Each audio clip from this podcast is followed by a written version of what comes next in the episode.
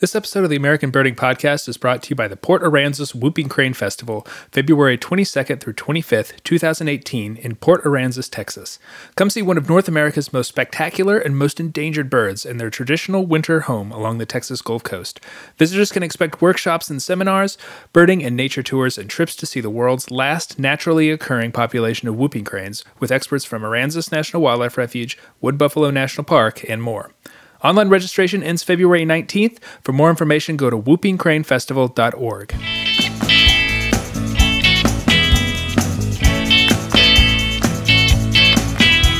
It's winter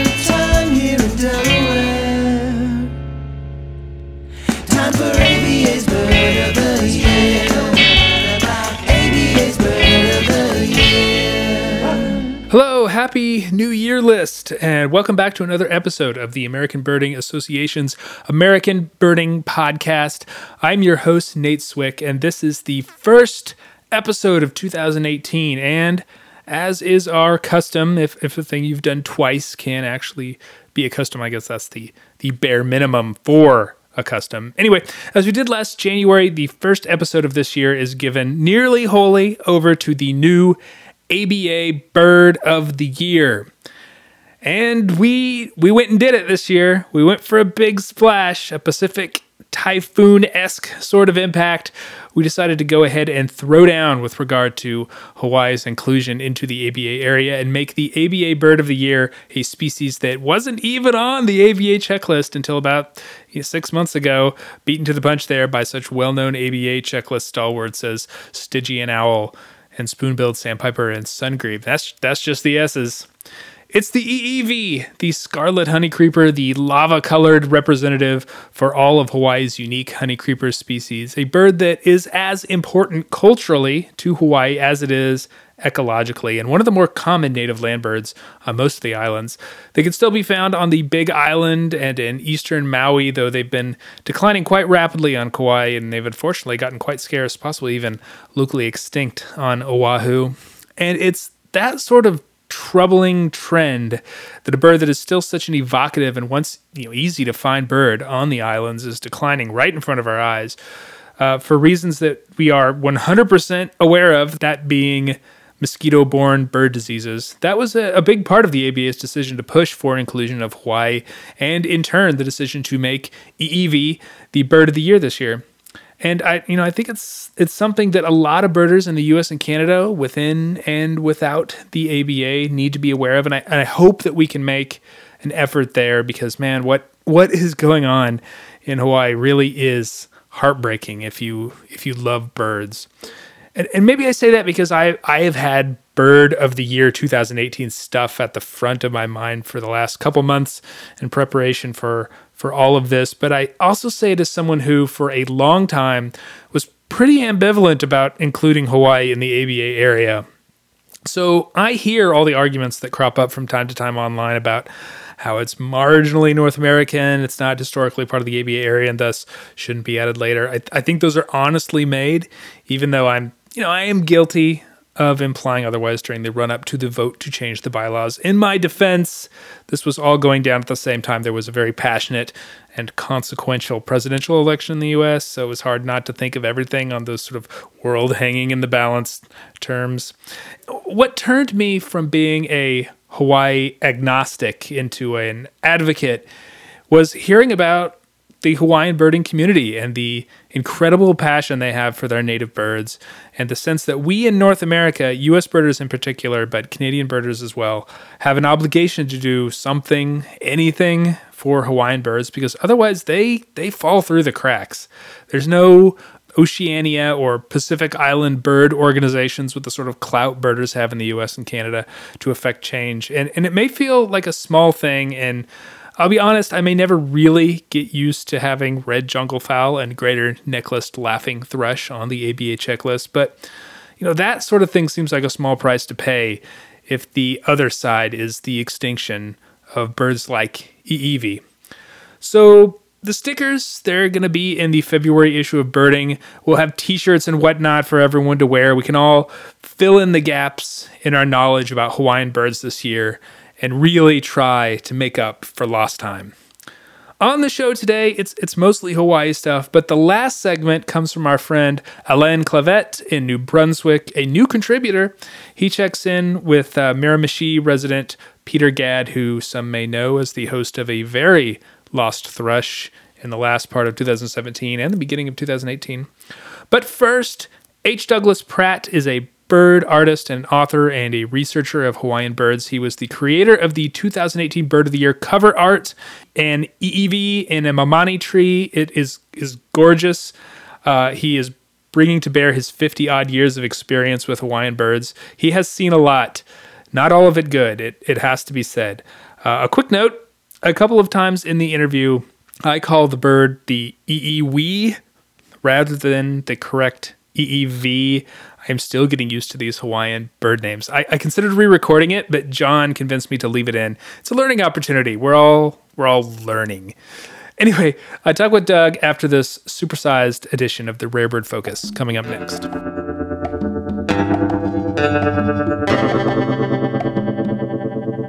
This is your rare bird focus for most of December 2017 and a little bit of January 2018. It's a it's a big one because I skipped the rare bird focus in the last episode, so so hold on tight.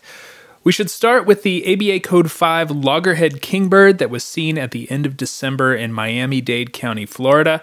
This was, surprisingly, the second loggerhead kingbird of 2017, but was by far the easiest to see and refined. This represented the last new bird of 2017 for Yve Morrell and the Stoll brothers, who were big year birders that year, who all broke 800 species last year. Yve looks like she set the third highest total in history in 2017, bested only by Olaf Danielson and John Weigel the year before. December boasted another ABA mega at the other end of the continent in Yolo County, California. The ABA's third and California's first record of citrine wagtail was seen just west of Sacramento. The species was long represented on the ABA checklist by a single record from Starkville, Mississippi, one of the great bird record head scratchers of all time.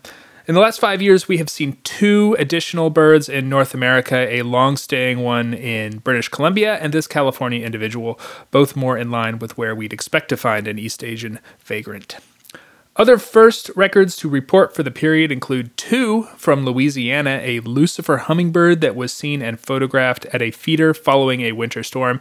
It never ceases to amaze me how these birds make it to the right feeders with the right people where they'll be recognized. I suppose that also raises the question of how much we're missing when rare birds show up at the wrong feeders where the owners are less inclined to recognize an unusual bird.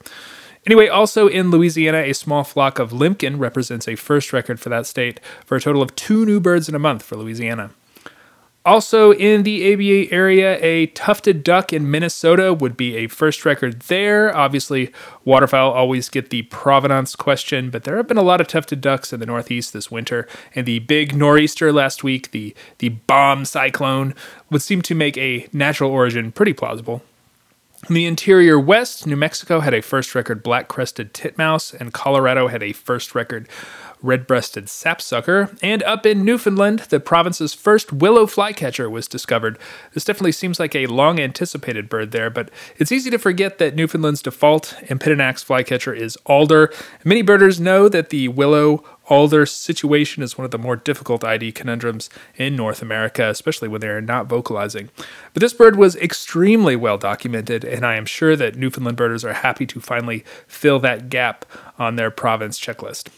This was just a piece of the rarity landscape in North America for December and January. For the whole scoop, check out the ABA blog, blog.aba.org, every Friday. You can also get the latest information on all rare birds around the US and Canada at the ABA's Rare Bird Alert Facebook group. That's at facebook.com slash groups slash ABA Rare. When we decided to make Iiwi the ABA's 2018 Bird of the Year, it was clear that there was only one person we could ask to do the artwork. Doug Pratt is an artist, author, and researcher who has spent a great deal of his life working on and with native Hawaiian birds. He is the author and illustrator of the Field Guide to Birds of Hawaii in the Tropical Pacific, and his illustrations have been featured in the National Geographic Field Guide to Birds of North America and the Handbook of Birds of the World, among other works. He is here with me to talk about about this this beautiful piece of work and the birds of Hawaii. Thank you for joining me, Doug. I, you know, you're based in North Carolina, so I run into you from time to time. So it's it's great to speak with you again. Well, it's nice talking to you as well. So let's uh, let's start with this really nice piece of piece of art that you've created for us. Uh, what about your experiences with iiwi sort of informed this this piece? Well, uh, Iiwi is uh, sort of what everybody considers the iconic Hawaiian honey creeper. It's just uh, one of those world class birds that uh, it's hard to describe unless you've seen it and heard it. It's, it's a total package. It has really odd vocalizations that are different from most of the other honey creepers, and so it's it's got a lot of personality and uh, just just one of those great birds. A friend of mine, uh, Rob Pacheco, who runs a tour service on the Big Island, I think he was the one who called it the essence of honey creeperness. yeah, and I always liked that uh, as a description of the Iiwi. Uh, and fortunately, it, at least in a few spots, it is still seeable. In other words, it's not something you have to have special permission or, or special equipment to see. You can just get in your car with your binoculars and drive to some spot where you can see it, at least on the Big Island and on Maui. Not only is the the honey creeper sort of this iconic Hawaiian bird, but uh, the tree that is in is sort of uh, native Hawaiian, a very important tree for Hawaii as well, isn't it? Uh, yes, it is. Uh, not specifically for the Iiwi. It is sort of the the basic staff of life for another honey creeper called the palila.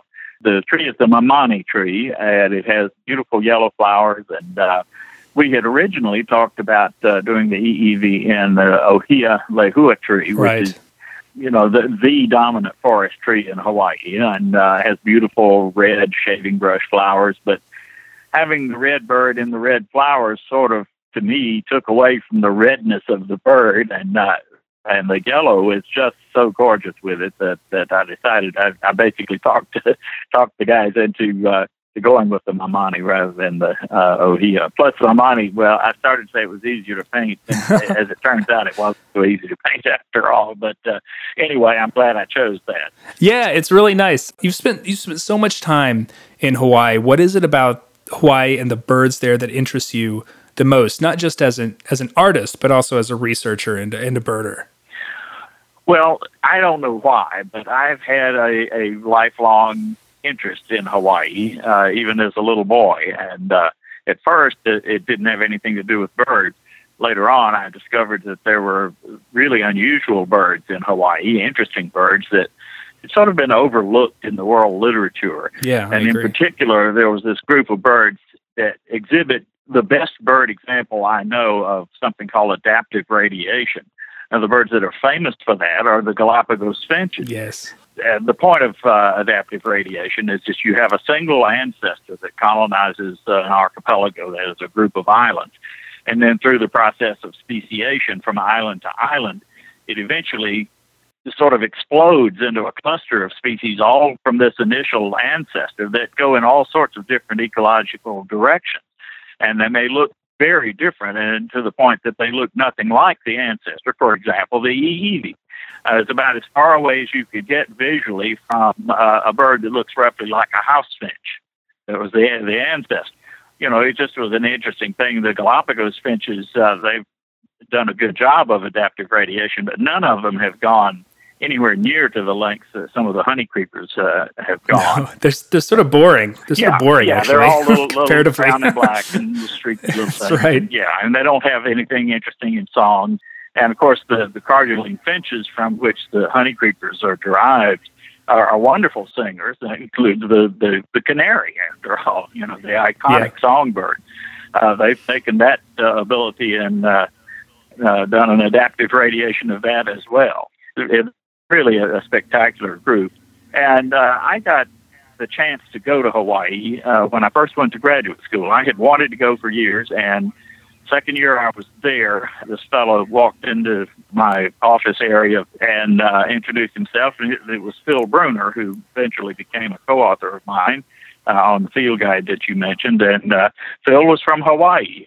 Of course, I immediately sat him down and started questioning him, you know, asking all about it. And anyway, from one thing led to another, we became very good friends. And Phil had been uh, the last person to see a bird that is now extinct and uh, I, that just that just made it even even more more interesting. The bird was the Kauai akialoa, and it was this big honey creeper uh, with a long bill that about the length of the whole body that curved around, and it, hmm. you know, sort of uh, as Phil described it from seeing it, it, it would reach around to the undersides of branches with that long bill and pick at the bark. It's a hmm. pretty amazing thing.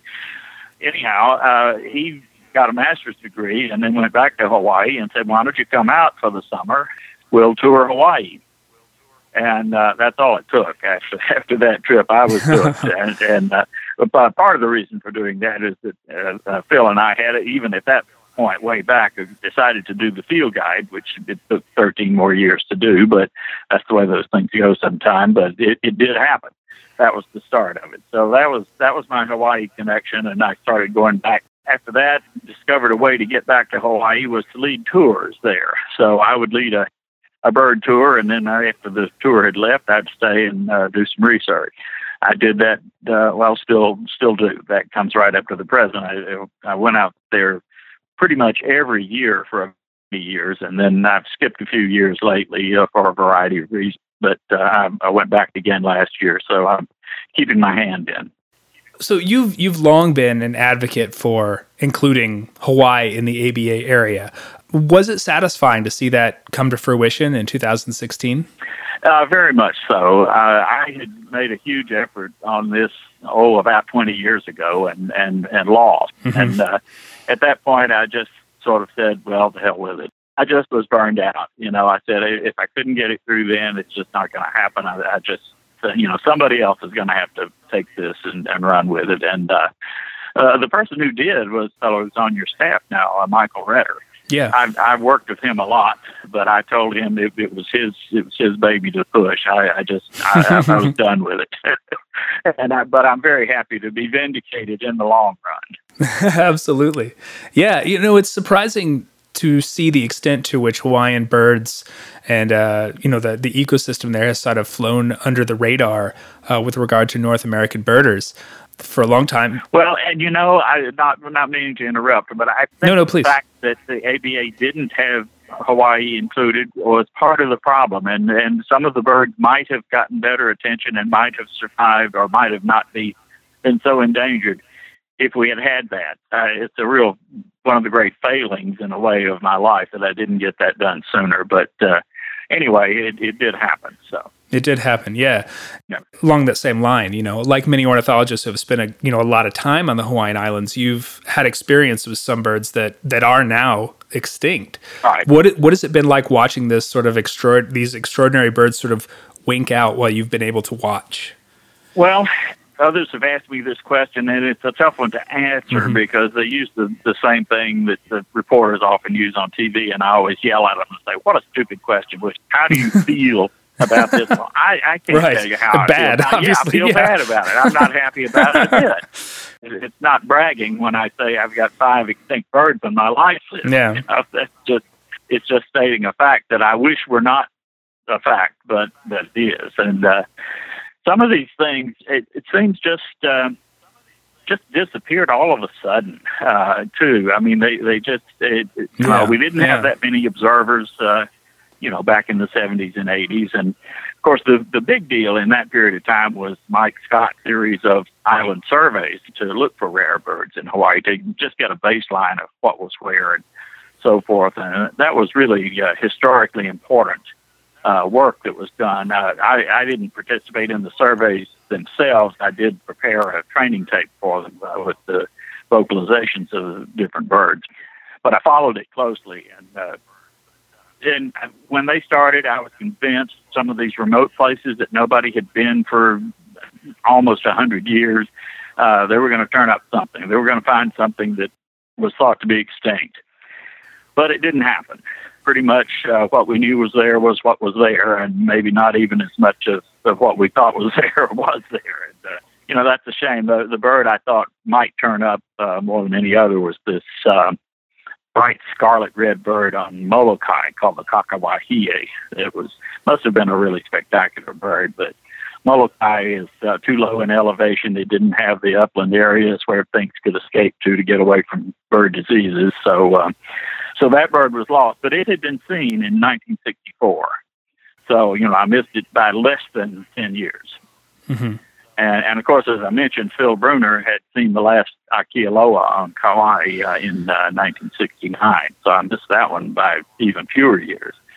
But, uh, yeah, you know, that's, that's just the way it goes. It, it you know, seeing those uh, individual birds sort of wink out for one reason or another was one thing, but there's even more, uh, uh, even even sadder for me, is what's happening today on the island of Kauai. Yeah, Kauai is in, in a lot of trouble. Yeah, exactly. It had it was a birdie place. I mean, I think most birders understand what I mean by that. It was just a birdie place. Lots of native birds. It had, except for the Akialoa, it was believed to still have all of the historically known species uh, when I first started working in Hawaii. Basically, it it had a, a nearly intact native avifauna. It, it was just something unique uh, in Hawaii. All the other islands lost quite a few species. It, it was just my favorite place to go. It's it's not just that it has lots of birds, but it is just one of the world's most beautiful islands. It's just absolutely gorgeous you know, the combination of birds and spectacular scenery is just really hard to beat. and, and, it's hard to beat. Yeah, that's that's the selling point for Hawaii. Absolutely. Yeah.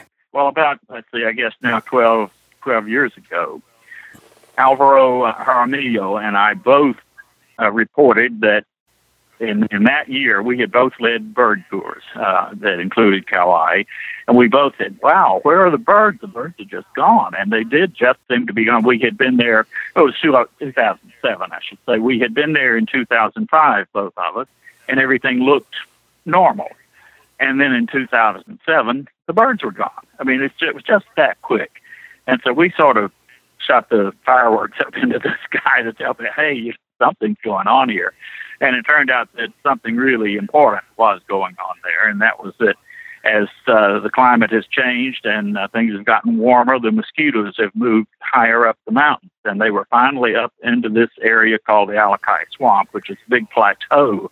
You know, all of it is, is pretty flat, and it's just right at 4,000 feet of elevation, which was just high enough to be out of the mosquito's reach before that. But didn't take much change, and there they are. And so, and the, the birds have, have just crashed. And it, it, it's to the point, I, I just, I can hardly go to Kauai anymore. I just, it, it just makes me cry, quite literally. It's just, it's like going to the cemetery to visit an old friend that, you know, hmm. you knew way back when. It just, I don't know. Yeah. So if you want to know how I feel, uh, it, it's uh, pretty sad about the whole thing. Yeah. And the thing is, if we had anticipated that, we could have saved those birds. I right. Think. Not that we really would have won the battle long term. That's questionable, but at least now they actually have some techniques for dealing with the mosquitoes. It's implementing them that's the problem. Yeah, I talked to Mike Parr last year uh, about Hawaiian bird conservation, and he mentioned, you know, they're doing a lot of kind of interesting genetic work right. uh, with mosquitoes, sometimes making them sterile. Yeah. Um, it's it's probably one of the great ironies of Hawaiian birds, the birds of Hawaii, that you know the the populations are falling off right as the technology that possibly, you know, if it was 15, 20 mm-hmm. years earlier, yeah, might have really made a great impact. Right. The timing was just just wrong, and uh, just you know, slightly I, I off, said yeah. about 20 years ago. Uh, I think it's still true, and it may eventually be true if if we get this implemented, but uh, I'm not very optimistic about it. But the, the comment was that if we control mosquitoes, I mean, sure, there are problems with habitat loss, there are problems with introduced predators, there are problems with this, there are problems with that. But if you could get rid of avian malaria and avian pox, which are spread by mosquitoes, we'd have Apapane singing in the coconut palms in Waikiki. Mm-hmm. I mean, it's just you go to other Pacific islands that don't have the disease problem, and the native birds are common right in town, you know, right as soon as you get off the boat or the plane, and they're right there. And that's not true in Hawaii. Yeah. Well, that brings me to the next question. Maybe, maybe you already answered it. Are you at all optimistic about some aspects of Hawaiian bird conservation? Uh, the seabirds, in particular, they seem to be doing a fair job addressing some of the introduced predator problems with fencing? Um, are attitudes on Hawaii changing at all? Are they are they changing fast enough to, to save some of these birds? Oh, I think so, and uh, I think some of the seabirds have really gotten people's attention. Everybody knows about the projects to save uh, Laysan albatross, for example, uh, out at Kaena Point on Oahu. And, uh, you know, there was a big deal in the in the news recently when some vandals went out and killed a bunch of birds. But you know, it just it just elevates the public awareness of those problems. Plus, you have the the public is heavily involved when when some of these seabirds fledge in the fall uh, due to artificial lighting. Uh, some of the fledglings will instead of going out to sea like they're supposed to, they turn and mm-hmm. come back in to these lights, which is they're they're programmed to go toward the lightest place towards the light, right? The reflection of this, the moon, yeah. Yeah, and if it's the moon, fine. But if it's you know the light of a hotel, then that that is a problem. And they come down, they land in parking lots and out in the road, and uh, people pick them up. So the public does get involved, and uh, you know they they've got a program called Save Our Shearwaters uh, that is involved that, and and some other uh, rehab groups. So yeah, the the seabirds are actually doing well, and from a birder's perspective, I think that's going to be the big draw of Hawaii. Uh, is that we're now learning. Uh, it's one of those places that people didn't think there was much in the way of seabirds to see if you went out because nobody went out to look. you know, they were saying, "Well, we don't see anything," but that's because you're not looking. Uh, and now that people are starting to take pelagic trips uh, out of uh, Kauai and, and Oahu and the Big Island, we're finding that uh, the seabird uh, situation in Hawaii is really interesting, and there's some really things that we thought were rare that are relatively easy to see in Hawaii. Like, for example, the Juan Fernandez petrel uh, shows up in good right. numbers every every fall uh, now, and it was mm-hmm. you know something that there were two or three records of at one point. So uh, so the yeah. seabirds are yeah that's that's going to be a uh, a real draw. It's not even as much as seasonal as we thought. Uh, you can see something interesting almost any time you go out. So that's that's a hopeful sign, and uh, they're setting up a number of preserves, uh, even on islands like Oahu, uh, for wedge-tailed shearwaters and uh, uh, Laysan albatross and other things. So there is some hope there. But yeah. to me, the the more important things I probably shouldn't say more important. Just the things that are more interesting to me are the land birds. Mm-hmm. And uh, you know, there's yeah. there is some little grain of hope here and there. But you know, eh, when you've been going to Hawaii as long as I have, and you've seen all of these changes and and this is and that, it, it's like uh, mm-hmm. Mm-hmm. Uh, the character on Saturday Night Live used to say, uh, Roseanne, Roseanne, Roseanne. She says that it's not one thing; it's another, and that, that seems to be the case in Hawaii. If you have one, you one problem. It's like playing whack a mole. You have yeah. this problem here, you deal with that, and something else pops up somewhere else. So now, even if we could get control of, of the mosquito problem or the malaria problem, whatever you want to call it, now we've got a new plague that has started just on the Big Island, and we don't really even know much about it. But it's called rapid ohia death. Yes, yeah, and it is uh, something comparable to the chestnut blight in eastern North America, except the chestnuts were one tree and four, and the ohia trees are eight trees and ten. Uh, of the forest there, and I mean it's it, it is very rapid. It's huge tracts of ohia forest in lowland areas have already died. I, I don't know. Uh, I, I don't feel good about it. You know, it's like you know, if it's not one thing, it's another. Yeah. So, uh, Thanks so much, Doug, and, and, congratulations on a really beautiful piece of work for this cover. It's it's really gorgeous. You can find more on the ABA Bird of the Year, including Doug's cover art at aba.org/slash boy Bird of the Year. Thanks again, Doug. It was it was great to talk to you. Well, it was great to talk to you, and I didn't mean to bring you down so much, but because uh, Hawaii is still worth visiting. It, That's great to uh, hear. Even and for the birder, uh, with the situation what it is, hey, you better go now because in five years, you never know. there are some things you might not see. Yeah. So, yeah, exactly. Well, thanks so much again. Well, thank you. If you want to hear more from Doug Pratt about his work, an interview with him will be published in the February 2018 issue of Birding Magazine, available to members. That issue will also have the famous ABA Bird of the Year stickers, so you won't want to miss that. If you are not a member, there's no better time to make sure that you see it all. You can get more information at aba.org/join. Alain Clavette is a birder from New Brunswick, and he checks in with Peter Gadd, proud host of the ABA's first Mistle thrush. My name is Peter Gadd. We're in Miramichi City.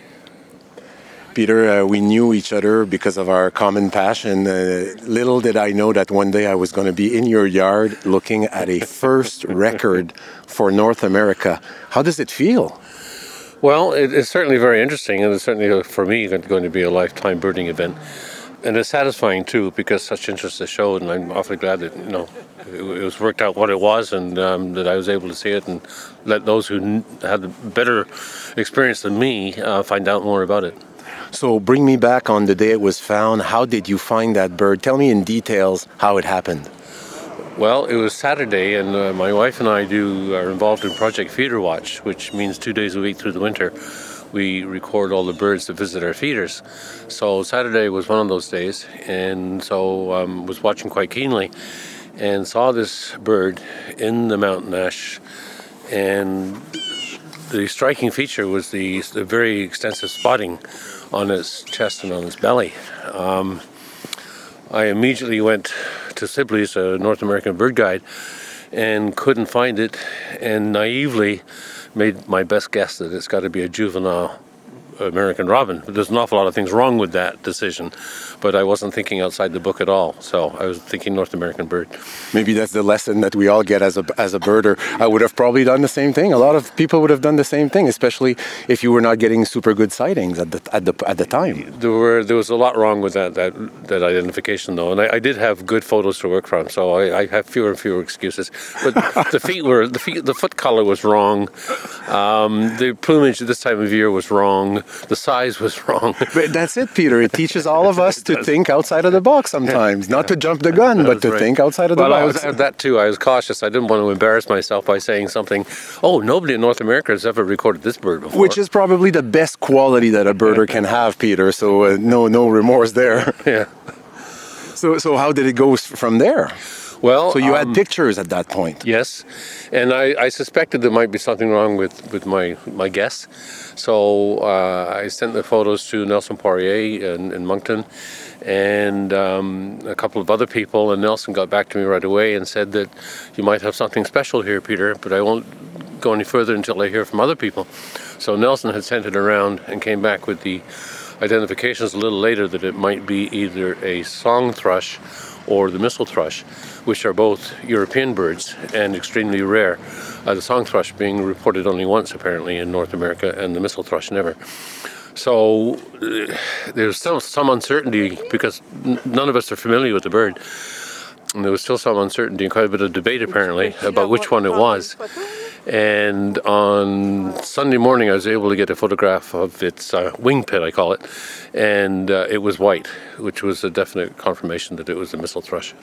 Which uh, at that point started exciting a lot of birders. You you've had a lot of visitors since uh, since then. We had about three dozen yesterday from, in spite of the snow and the fresh snow and the, and the, and the bad roads, uh, we had about three dozen from New Brunswick and, and a few from Nova Scotia. And this morning, um, at 20 to 8, there were four visitors from Maine, and um, now there's been another person from Quebec. So the longer it goes on, the further afield apparently visitors will come from. Are you ready for that? If uh, people birders seems to behave so far, eh? it seems to be a good setup, anyways, to to view the bird respectfully. Yeah, we've been warned that it, we we may regret letting people know that this bird was here, but I, I doubt that. Um, yeah, uh, we don't know what to expect really, um, but it is a good view, and, and, visitors have been very, very polite and very thoughtful and. and uh, very appreciative. So it's, the welcomes are not going to be worn out. I'm quite sure about that. It's a good opportunity to make uh, birding in North America shine. Yes, I suppose that's so. Yeah. Thank yeah. you so much, Peter. You're very welcome. He's out in the open for me now. Of course, I have to shut this microphone and uh, I can't find the right button. Yeah, here we go. So he's right there in the open, eh? You guys see it? Two vertical branches, uh, two stems. Oh yeah, yeah, yeah, okay. yeah, yeah, yeah. I see it. I see it. Thank you, Hank. Okay, come on, baby. As of the 1st of January, the mistle thrush is still being seen around the Gads home in Miramichi, New Brunswick. You can hear Alain talking about the birds in New Brunswick regularly on CBC Radio Canada's Shift New Brunswick program. He's on Twitter at Acadian underscore birder.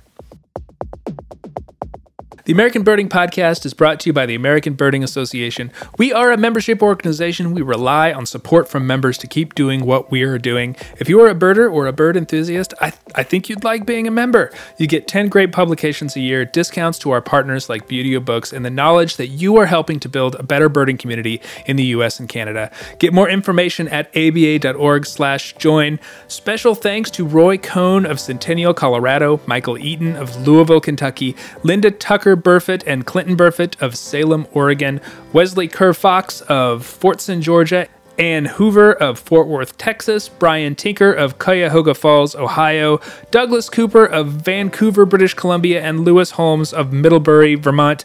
All of you recently joined the ABA and noted the podcast as the reason. Thanks so much for your support. Executive producer of the American Birding Podcast and president of the ABA is Jeffrey Gordon. He's a great boss, always says yay yay, never nay nay. Technical production by John Lowry. Whenever I need some extra sound work done, he's always, okay, pal, I'll have it tomorrow. Uh oh, make it two days. Extra help from Greg Neese and David Hartley, the best pal you'll ever see. You can find us online at aba.org, on Facebook at facebook.com slash birders, on Twitter at aba, except no substitutes. Are there other ABAs out there? Helipio. Questions and comments can come to me at podcast at aba.org. I'm Nate Swick. Mahalo. Till next time.